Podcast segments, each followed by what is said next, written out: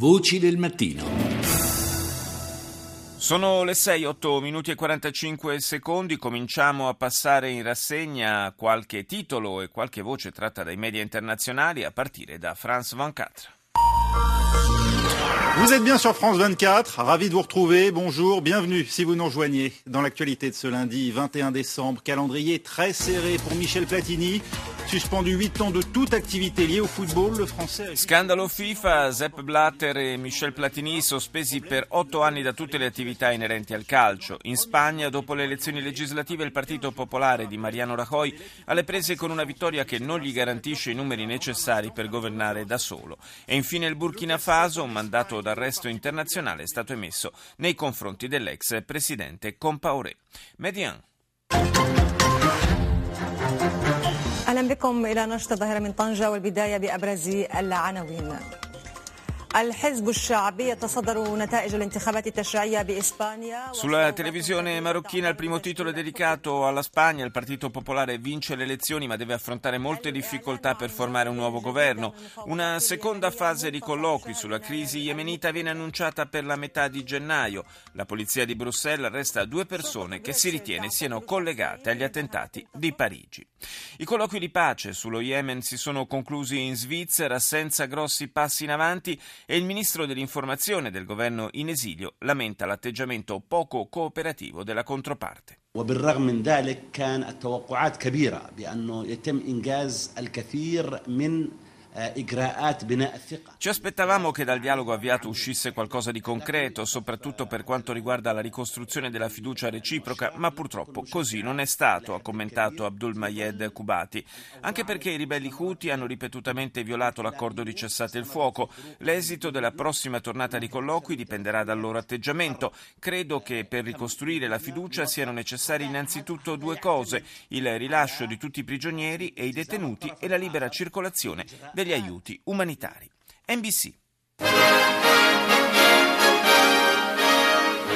From NBC News World Headquarters in New York, this is NBC Nightly News. There is developing news about that horror on the Vegas Strip. Novità sul terribile incidente avvenuto sulla via principale di Las Vegas. Ecco che cosa ha detto la polizia la donna che era alla guida dell'auto piombata sulla folla e che è accusata di avere deliberatamente travolto decine di turisti. Sei americani sono morti in un attacco suicida in Afghanistan, dove migliaia di soldati statunitensi sono rimasti a un anno dalla teorica fine della missione militare.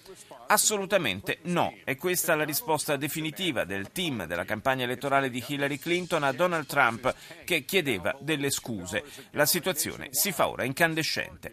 Il prezzo della benzina scende sotto 2 dollari a gallone in tutta l'America e i rivenditori di automobili si godono i record di vendite.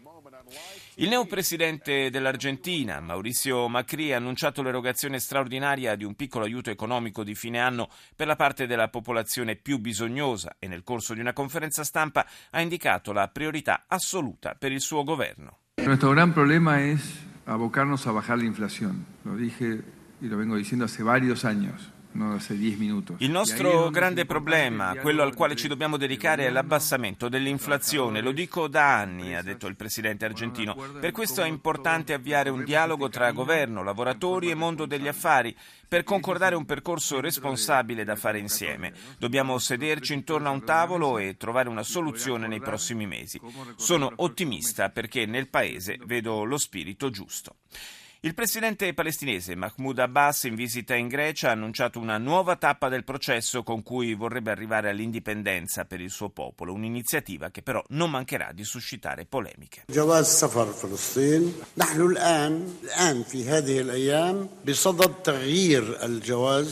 Procederemo alla sostituzione dei passaporti e all'emissione di nuovi documenti nel giro di un anno o forse anche meno. Abbiamo già rimpiazzato tutti i documenti emessi dai ministeri e dalla pubblica amministrazione che ora portano il nome dello Stato di Palestina. Non accetteremo più, ha concluso Abbas, che nessuno usi il nome autorità palestinese.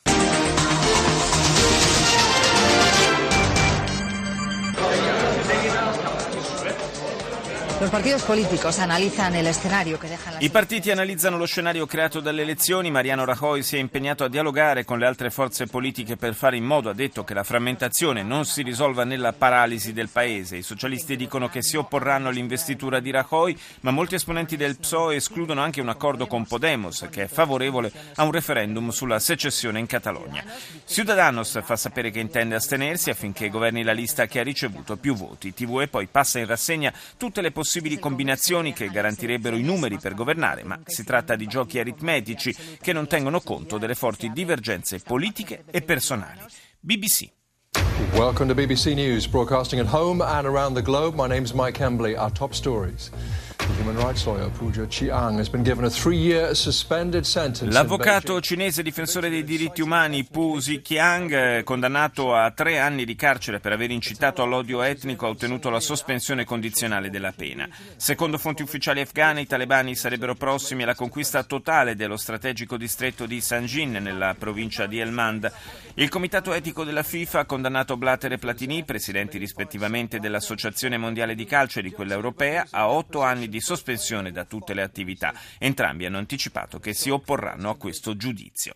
Infine è riuscito lo storico primo lancio dalla base NASA di Cape Canaveral in Florida del Falcon 9, un veicolo da rifornimento spaziale riutilizzabile. Il razzo è stato realizzato da una compagnia privata, la SpaceX. Al Mayadin.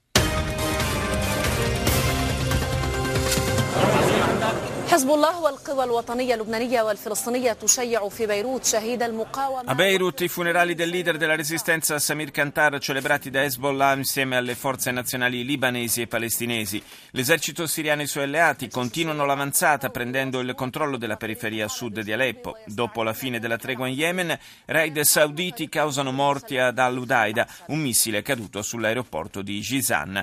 Ultimo titolo della televisione libanese dedicato a quello che viene definito il drammatico drammatico tramonto dell'imperatore della FIFA Sepp Blatter. Russia Today.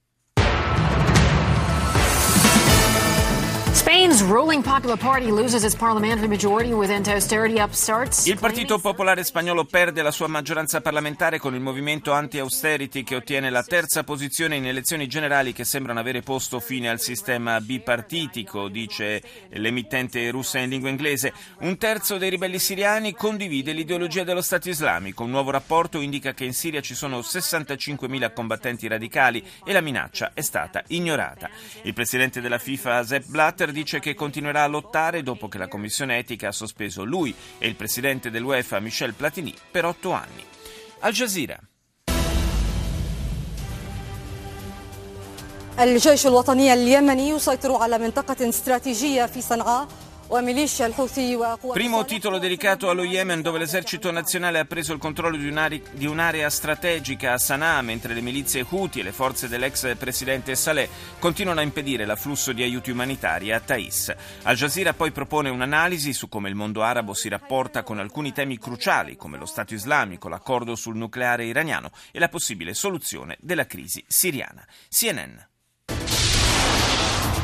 This is CNN Newsroom live from Los Angeles. The first body is pulled out of landslide rubble in Shenzhen, China. È stato estratto dalle macerie il corpo della prima vittima della frana che si è abbattuta sul distretto industriale di Shenzhen nella Cina meridionale. Decine dispersi, migliaia le persone impegnate nel soccorso. Due giorni fa è letteralmente franata una collina di rifiuti e materiali di riporto edili accumulati negli anni, travolgendo 33 edifici.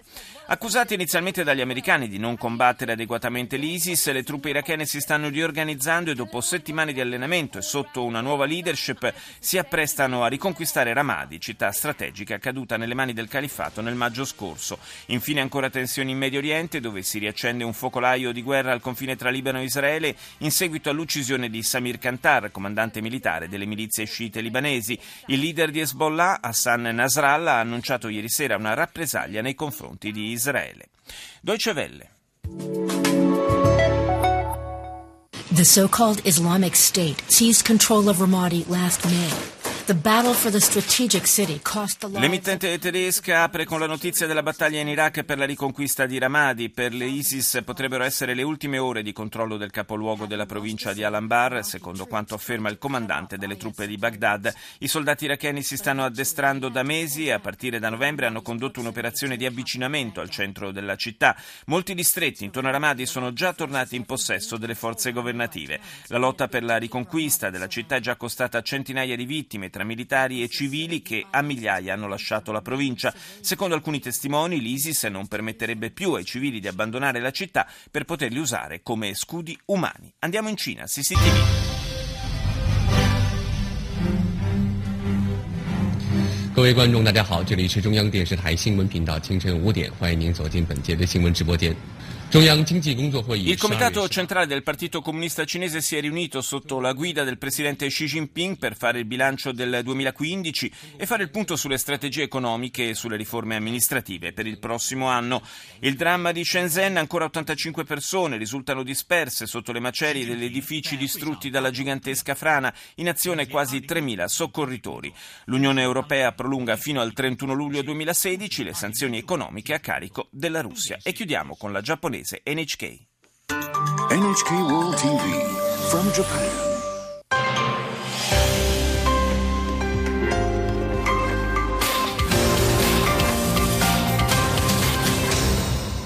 Welcome back to Newsline. I'm Miki Yamamoto in Tokyo.